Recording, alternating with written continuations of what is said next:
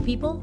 I'm Jamie Filer, personal trainer and self development coach. Welcome to your Monday morning mindset shift, where I'm going to teach you how to take what you're thinking and make it better.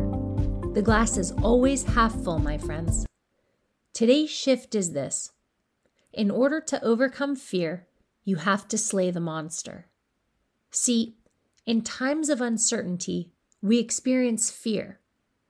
And the irony is that our response to fear often perpetuates it. It is our resistance to facing fear that magnifies the feeling. So, what can we do about it? Well, we can make fear into a monster, and this monster can have multiple heads.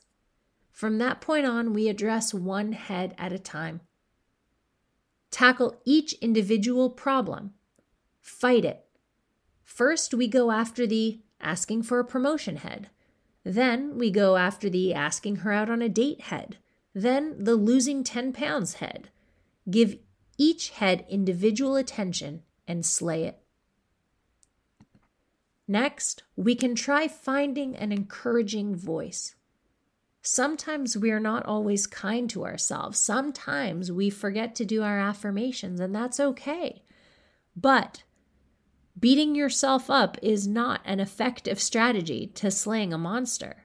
Instead, you have to develop the knowledge and skills that can make your dreams come true. And you do that by listening to empowering podcasts, reading empowering books, surrounding yourself by a tribe of people that will empower you.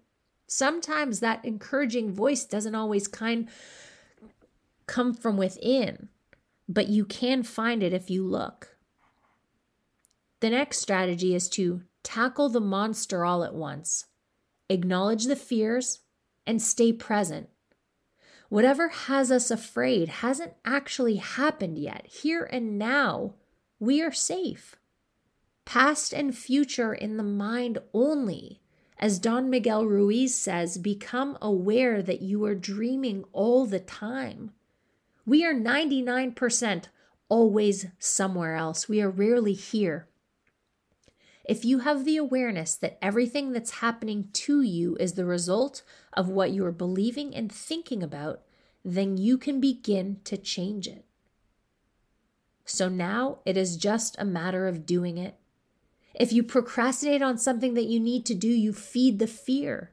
Don't let the action that will advance your dream constantly slide to the bottom of your to do list.